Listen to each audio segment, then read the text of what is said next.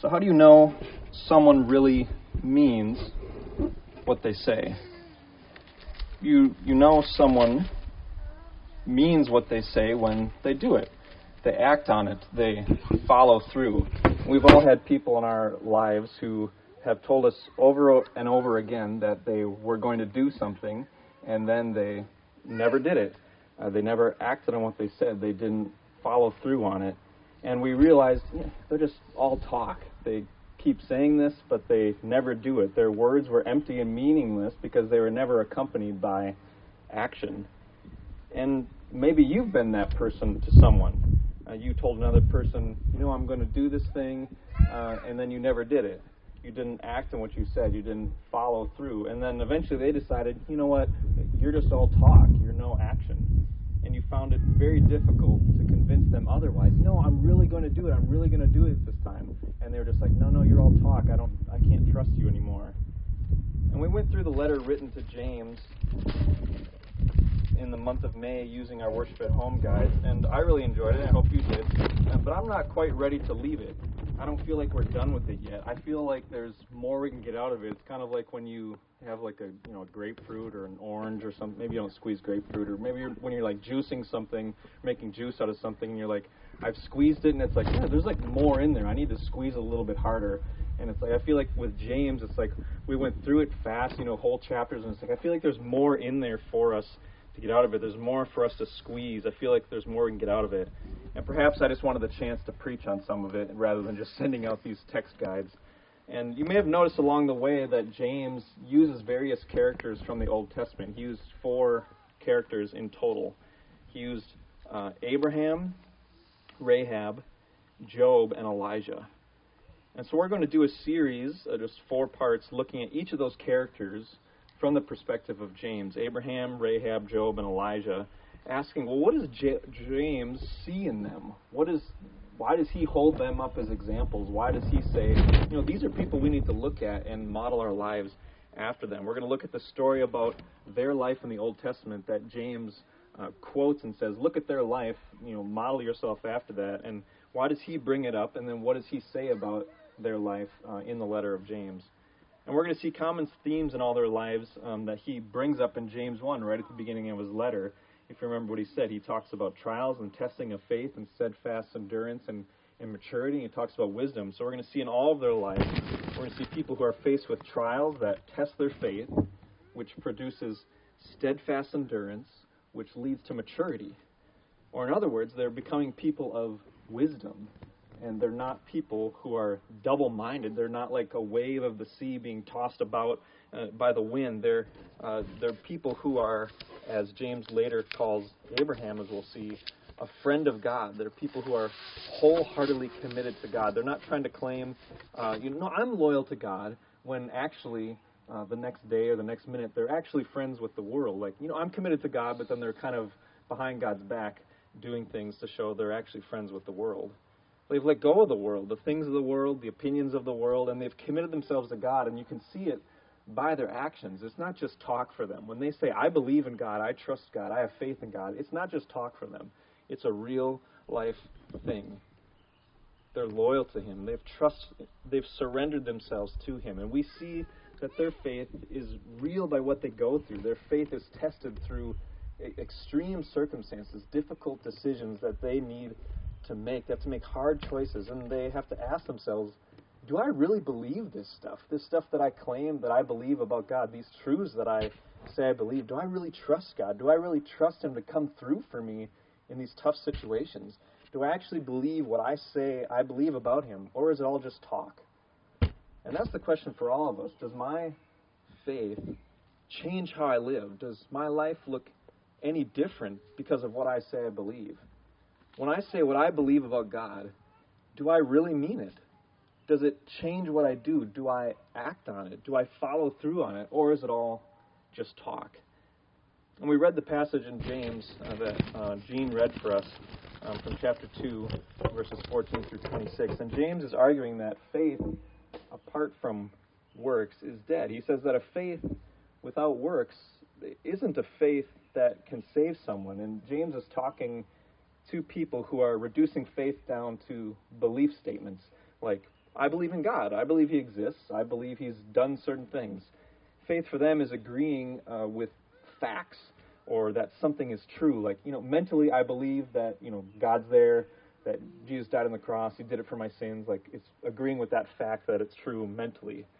And his readers are also Jewish, Jewish, so they're in the habit of rehearsing certain things to be true, certain times during the day or certain days of the week. Uh, they, because they're Jewish, they rehearse something called the Shema from Deuteronomy 6 several times a day.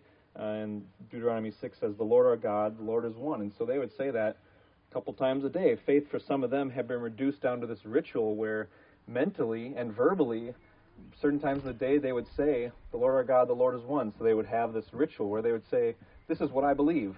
They would state these truths about God and reaffirm them. But James argues that this is a dead faith if it doesn't have actions tied to it, doesn't have actions with it. It's all just talk. It's just verbally saying you believe something is true isn't enough to save you. Just mentally agreeing with something saying that it's true isn't enough to save you. He says even the demons believe in God. Even the demons can say the Shema from Deuteronomy 6, and even the demons can perform religious rituals saying things verbally. And they might even do it with more reverence than they than we do because they'll shudder when they say it. You know, people can say it without, you know, any sort of like reverence, but demons can say it and they're you know, they kind of have this they realize what they're saying, uh, but they they can do it with this reverence, but it doesn't change their actions. And we're all in danger, each one of us, of reducing faith down to belief statements. It isn't enough to say we believe something is true. It's just talk if we don't do something or act on it. We're also in danger of reducing faith to rituals. We can make faith about rituals where we say certain things before we eat. You know, sit down, we just say certain things. We call it praying, and we might think that means something to God. Where we sit down, we just say, you know, I believe these things. God, thank you for this food. Do this, and we're just saying certain things. And if our faith is just reduced down to that, and it's without actions, it's meaningless. Or we say certain things before we go to bed, or we go and do something on Sundays. We come and sit here and we, you know, sing songs, or we say a creed, or we just say certain things that I believe this stuff. Yep, I'm singing things that I believe. If, if that's all it is, then James says it's meaningless. It's useless. If we never actually do anything different because of those things we're saying we believe, then it's just talk. James says faith by itself, without works, is dead. It's useless. And in verse 26, James says, for as the body apart from the Spirit is dead, so also faith apart from works is dead. If you remove the, the Spirit from the body, you just have a lifeless, rotting corpse laying on the side of the road. You know, it's roadkill. Lying on the ground, doing nothing. In the same way, if you remove works from faith, you just have dead faith lying on the ground, doing nothing. James isn't arguing that our works save us. He's arguing that the kind of faith that saves us always has works with it. Faith and works are inseparable because faith without works is like a body that has had its spirit removed from us from it. It's a dead, useless corpse lying on the ground. Faith without works is just talk. It's worthless. It's saying, I believe that, but without any action attached to it. And so, why, we ask ourselves, is James of Abraham. In verse 21, he brings up a specific story from Abraham's life. And so let's read that verse. He says in verse 21 of James chapter 2 Was not Abraham our father justified by works when he offered up his son Isaac on the altar? And this is a key moment in Abraham's life. Abraham was 75 years old when God came into his life. And so imagine, you know, he lived 75 years before he met the one true God. And God promised to bless Abraham, to make Abraham into a great nation, and bless the world through Abraham's family. But now you have to understand, he's 75 years old, and at this point he has no kids. You know, so 75 years old, has no kids, and his wife has been unable to get pregnant up to this point. And so he's hearing from God, guess what, Abraham? I'm going to bless you. I'm going to make you into a great nation. I'm going to bless the world through your family. But he's like, wait a second, I'm old. I'm 75. My wife hasn't been able to have kids. and I have no kids. So how are you going to bless the world through my family? I'm not very, you know, he's not like prime material for the start of a great nation and a big family to bless the world through. And so, and then God, besides this, you would think like, okay, I'm 75 years old. God's going to get this started. You know, I don't got much time left. God, you're going to make me pregnant. You know, make help me get pregnant. My wife get pregnant in the next year. No, he waits another 25 years before God allows him and his wife to get pregnant. And they get their they have their first son, Abraham, at the age of 100. Finally has their son. He'd always waited for Isaac. And so this great nation is being started. This family through whom God is going to bless the world uh, Abraham's family gets started. And that's what makes this story so significant uh, in Genesis 22 that James brings up. When Isaac was still a boy, God tested Abraham's faith. And this story is found in Genesis 22. So let's we're going to reenact it. I'm going to recruit some kids to help me reenact it. We're going to be socially distant, so don't worry. It's going to be okay. Uh, and hopefully the microphone works to do this. So uh, if Anna. Is Elena hiding over there? Or is it just Anna? Oh, she's over. She's back there. I can't, just can't see her. Okay, so I'm to grab kids from the two families. Okay, what we're to need is you guys might want to put your masks on. We're not. I'm to try to keep. I'm to keep you separate though. We need an Abraham and an Isaac. Okay, the people that are to be close to each other are Abraham, Isaac, and a donkey. So, who wants to be Abraham, Isaac, and a donkey? So we need three. Maybe you guys want to be Abraham, Isaac, and a donkey. And then we need two servants and an angel of the Lord. Do you guys want to be the two servants, maybe? Oh, and Alexander's over there too. Okay.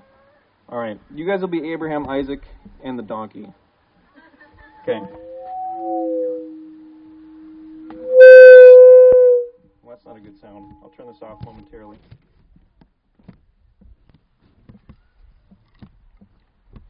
Okay reenact this. Bring my story with me. Okay. Okay, now you guys will be. Oh, I gotta get my mask on too. Where's my mask? I think I lost it.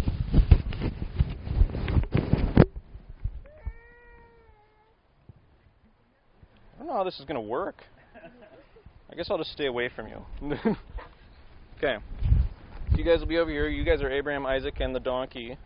Uh, we won't make anybody ride anyone, and it won't make you kneel or anything because uh, that's. And you guys are going to be. Uh, you guys will be the two servants, and then okay, Hannah, I'll have you. Hannah, you'll stand uh, kind of over here. You'll be there. Okay. And then, how about you three? You'll come here. Then Michelle and Ty, you can stand right here. Perfect. Nice. Okay, so one day, let's see if I turn this on if it'll work. Does it work? Oh, good. They can still hear me too. Wow, I'm way loud, really loud over here. Okay, so one day, God tested Abraham and said to him, Abraham. So who wants to be Abraham? Okay, that would make sense. Alexander be Abraham. Say, Here I am. You just say, Here I am. Nice. Here I am. And then God said, I'm, I'm going to be God. I'm not claiming any sort of weird things, just saying it. Say, Take your son, your only son, Isaac. Which one of you wants to be Isaac? Okay. Lena's Isaac. Take your son, your only son, Isaac, whom you love. Abraham, you love Isaac. And go to the land of Moriah and offer him there as a burnt offering on one of the mountains on which I shall tell you. So Abraham rose early in the morning. It's very early in the morning. You get up, Abraham. You saddled your donkey. You got to saddle, saddle Anna, not for real. Put your saddle on Anna. Um, you cut some wood. Here you go. You cut this wood. Boom. And then I guess you just hold it for now. Uh, and then you uh, went to the place that God called you after three days. Oh, and you brought some servants with you. So you guys are going to stay back here, though, so we all stay safe. And you're st- starting on your journey. This is going to be where you're going to. So come like partway through. Well, one servant went home. That's okay. okay, so you rose early in the morning. Come partway here. You can stay here, Michelle. You guys are all journeying here. Coming. Okay, now you're from a different. You're you've gone a distance, and then the servants, and then you say to your servants, you'll say to Michelle, she's one of the servants coming with you. Stay here with the donkey. Yeah. So you say to your servant, but there you go. Stay here with the donkey. The boy and I will go and worship and come back to you. If that's too much, I can just say it for you. Okay, I said it for you. Okay. So Abraham took the wood and laid it on Isaac. You give it, give the wood to Isaac. Boom. Now, uh, now you guys, and then you take. Now you also took the hand. Well, we don't have fire. You have fire, but you also have a knife. Here's your knife. Well, this is for Abraham. Because now remember, the whole thing here is you're about to sacrifice Isaac. You're not going to really do it, but you're. So now you guys are coming up and you're going up the mountain together. So now you guys are going towards the mountain. That's the mountain. It's that thing. But now stop. Now all of a sudden Isaac says, My father. Say to your father. My father. My father. And Abraham says, Here I am, my son. You can say that. Here I am, my son. Which is basically like, Yes, my son? I can read this for you. It's kind of long. So Isaac says, Behold, the fire and the wood, but where's the lamb for the burnt offering? You know, usually sacrifices would have a lamb or a goat or something. And then Abraham said back to his son, God will provide for himself the lamb for the burnt offering, my son. Okay, well, that's interesting. So you guys keep going. Up the mountain. You've arrived at the mountain. Continued up the mountain. When they came to where God had told them to go, Abraham built an altar. Look at that altar! Wow, you guys built that really fast. You built the altar. Uh, when when uh, they built an altar, laid the wood on it. You guys can you guys can. servants are getting distracted. That's okay. Laid the wood on it. Tied Isaac up. So Abraham tied Isaac up. We don't have string, but you can pretend. No, no, no, no. Whoa, Isaac. Wow. No, this is Abraham. Ab- Alexander, you tie Elena up. There you go. Then took the knife out. Now don't do anything with it. Took the knife out. You're about to sacrifice Isaac. But before he could, the angel of the Lord called him from heaven. Angel of the Lord, say, Abraham, Abraham. Oh, Abraham said, okay, Alexander, say, Here I am. Then the angel said, This is kind of long. I can say it for you, Hannah. Do not lay your hand on the boy or do anything to him, for now I know that you fear God, seeing you have not withheld your son, your only son, from me. Then Abraham looked, and there was a ram caught in a thicket. We don't have a ram. I don't know. Uh, Hudson, make a. Hudson, what does a sheep say? Hudson. Hudson, what does a sheep say? Well, usually they say ba. But, okay, there's a ram caught in a thicket, so Abraham offered that as an offering, and Abraham called the name of the place, The Lord Will Provide. And then the angel said, okay, I'll, I'll, this is kind of long too. Uh, because you've done this and have not withheld your son, your only son, I will surely bless you and give you a family with more people than the stars of heaven and the sand on the seashore. In your family, all people will be blessed because you obeyed my voice. Then Abraham went home with his son. Okay, now you guys get to go home. Well, you kind of pick up your donkey. You can pick up your donkey, your servants, and then the servants get to go home. You guys were helped out great. You guys can go home too. Nice. All right, can you give the, the, the clan a round of applause? Oh, thank you for giving the knife back. Nice. Thank you guys for helping reenact.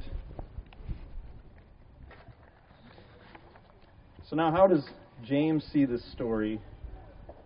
There's a whole lot about this story uh, in Genesis 22 that we could talk about, but we can't get into it all. We're going to focus on what James wants us to see. What's his perspective on this story? How is he interpreting it? And we're going to read all of what James has to say about it, but uh, there are two key details. First, we're told that this story tested Abraham. Remember, James chapter 1 says that we should count it all joy when we meet trials of various kinds. The testing of our faith produces steadfastness. And so, are you in any trials where you're facing difficult and even painful choices? Have you ever been in a position where you had the choice between losing a relationship and following God?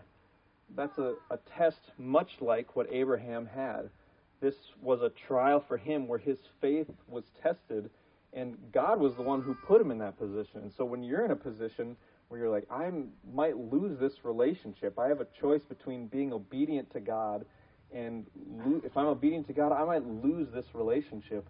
God may be the one putting you in that position of which you who do you love more, and that's difficult. But this was a test Abraham went through, and he may put us through those as well. And he had to decide whether he really believed God. Did he really mean it when he said he trusted God? And you might not even lose the relationship in the same way Abraham didn't lose the relationship. And second, the commendation by God to Abraham at the end was, Now I know that you fear God, seeing you've not withheld your son, your only son, from me. And in trials, when we're being tested, James says, What does he tell us to pray for in chapter 1? He says we need to pray for wisdom if we lack it. And Abraham proves that he's a man of wisdom. The beginning of wisdom is the fear of the Lord. And God says, Well, now I know that you fear God. You fear me. The angel said, You fear the Lord. Abraham had walked with God for a long time. He'd learned to say yes to God in everything and walk in his ways. And so let's read James's perspective on this in James chapter 2, starting in verse 21. He says, Was not Abraham our father justified by his works when he offered up his son Isaac on the altar? In other words, wasn't Abraham shown to be righteous by his works? And verse 22 says, You see that faith was active along with his works, and faith was completed by his works. And faith and works are inseparable. Abraham didn't offer up Isaac apart from faith. He didn't offer up Isaac for the fun of it, just to do it.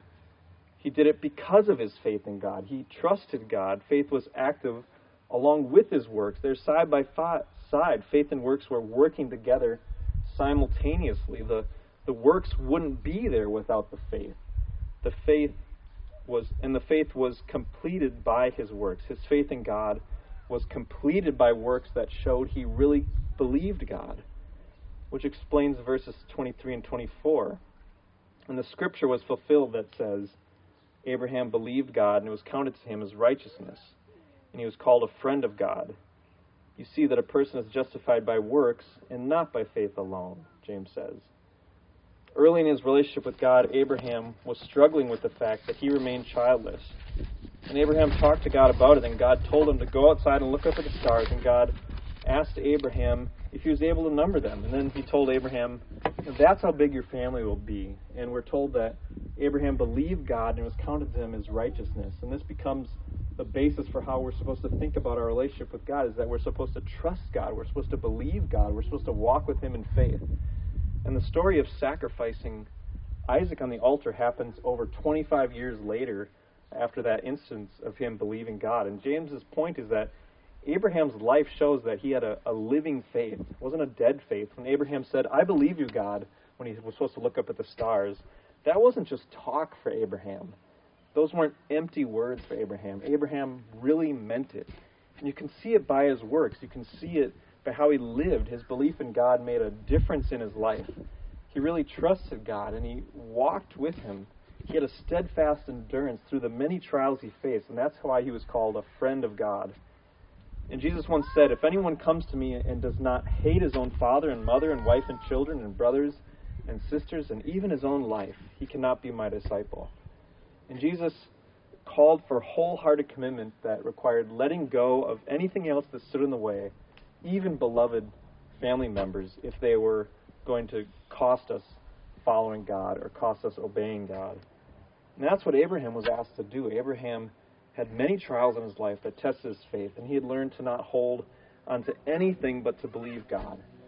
And faith in action looks like letting go and not holding on, leaving behind what God asks us to. And Isaac was the ultimate test for him.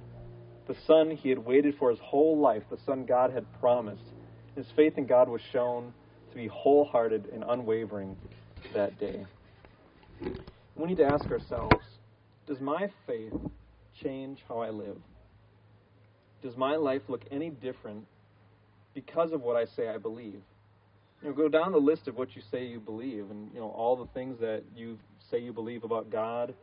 If you say you believe God is all powerful, has that made any difference to the way you live your life? If you believe God is gracious, does that make any difference to the way you live your life? If you believe God is merciful, does that make any difference to the way you live your life or treat other people or make your daily decisions? And if it hasn't, then it probably means that you don't really believe it, or at least that deeply. And we have all kinds of things that we say we believe, but that we don't actually let change how we live. And when we tell God that we believe He's loving or merciful or powerful or, or gracious or, or, or loving or, or giving, do our actions show that we really mean it? And the Bible tells us that we would live differently if we really believe God loves us.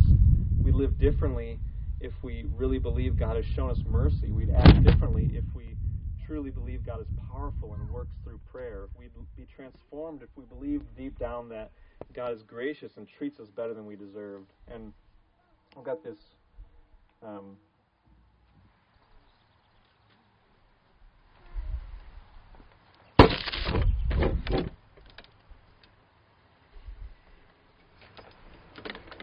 I find these, we found these helpful as a church. Uh, just these four belief statements about uh, the four G's we call them. Well, I don't, I don't, I didn't make these up. Somebody else did. Um, found them helpful. That uh, they're really helpful because they show if you believe this about God, it would make this change in your life. And so it's like if I really believed God is great, I wouldn't try to be in control of everything in my life. I wouldn't, which would result in less worry, less anxiety, less, you know, stress. It would be like, okay, I don't, I can not be stressed and worried about all this stuff. And I would look to Him as the one who can change people, who can change circumstances. I'd be praying more, and I would let things go more. And it was like, if I really believe God's glorious, that His opinion matters the most, I wouldn't be fearing others so much. I'd be, I'd be thinking His opinion is the one that matters the most. If I really believe that, and if God, if I believe God is good, I believe I don't have to. I would not be looking for satisfaction in all these other things that I'm looking for satisfaction. You know what, whatever it is, if you know all the things that we might look to for satisfaction, be like, no, God, I believe Your plan and Your will, and I believe You yourself are the one who is most satisfying. Whatever You give me. And if we really believe God is gracious, that He is, uh, that grace means we're given. Uh, we're not given we're given the opposite of what we deserve. It's like, well, I can never prove myself. God always gives me what I don't deserve. I would stop trying to prove myself to other people. I tried I'd stop trying to prove I'm good enough to God that so that he would love me, so that he'd be merciful to me, so that he would forgive me. But we tend to live our lives on this treadmill of good works of trying to prove we're good enough to God so that he'll love us. And it's like, do my actions show that I'm trying to prove myself? I really believe he's gracious, I'd stop trying to prove myself. Um, and even you know, for me, just a personal example, I just went through these this morning. I often will go um, through these. Um, I was really struggling with this, purchasing these speakers, and Katie, you can ask Katie. She's been like therapy session for me all week because I've been like really struggling because I'm like there's a lot of money and I was trying to make this decision, trying to think about it, and I just went through all of you know this morning telling God all the things I was scared about. Like, did I make the wrong decision? Did I you know, was this dumb to spend this money and all these things, and what are people going to think about it? And you had to go through these. Like, do I really believe God's glorious? In His opinion, I don't have to fear what other people think. Do I believe um, that I don't have to prove myself because God's gracious? Do I believe He's in control? And Katie kept telling me, you know, like it may show a lack of faith that. I was like, you know, we're a small church. Why would we have this speaker system? Like, it just seems like a waste of money. And she's like, well, it might show a lack of faith that you don't believe we'll ever grow beyond where we're at. And it's like, well, you know, so, you know, God, I believe you're in control. Like, you know, I, that you're great, so I don't have to be in control. That I don't have to, you know, that you can do more than I can imagine through our church. And it's, you know, because you know, this speaker system can is big enough for 300 people, and so it didn't buy a speaker system that could be big enough for the size we are now. That it, you know, it's like okay, I don't want to have to buy. You know, you don't want to have a speaker system that's like every time we grow by 20 people, you have to buy a next system up. It's like well, you don't want to buy one. You want it so that it can expand. It's like oh, was that dumb? You know, you spend more money now, so you don't have to keep buying more and spending more money. It's like oh, just you know, so it's like well, it's it's in faith that you know God. So I was working through all these. Do I really believe these things? I feel like I'm pro- having to prove myself? Am I afraid of others? And I had to work through those this morning before even doing this. And so I encourage you, you know, write those down and um, and think about do does what I believe change my actions and the way I live. Let's pray. Father, thank you for this word from Abraham, uh, from James, and the example of Abraham's life, um, what he shows us, and teaches us as an example and an example of faith of what it would look like to really trust you with everything, um, to walk and to listen when you say to do something, that we do it, trusting you and fearing you with reverence and knowing that you're loving and merciful, compassionate, and we can give you uh, the, even the things we love the most and trust you with them. So would you help us, Lord, um, to put our faith action the things that we believe are true about you, uh, to um, walk them out in our daily lives. In your son's name we pray. Amen.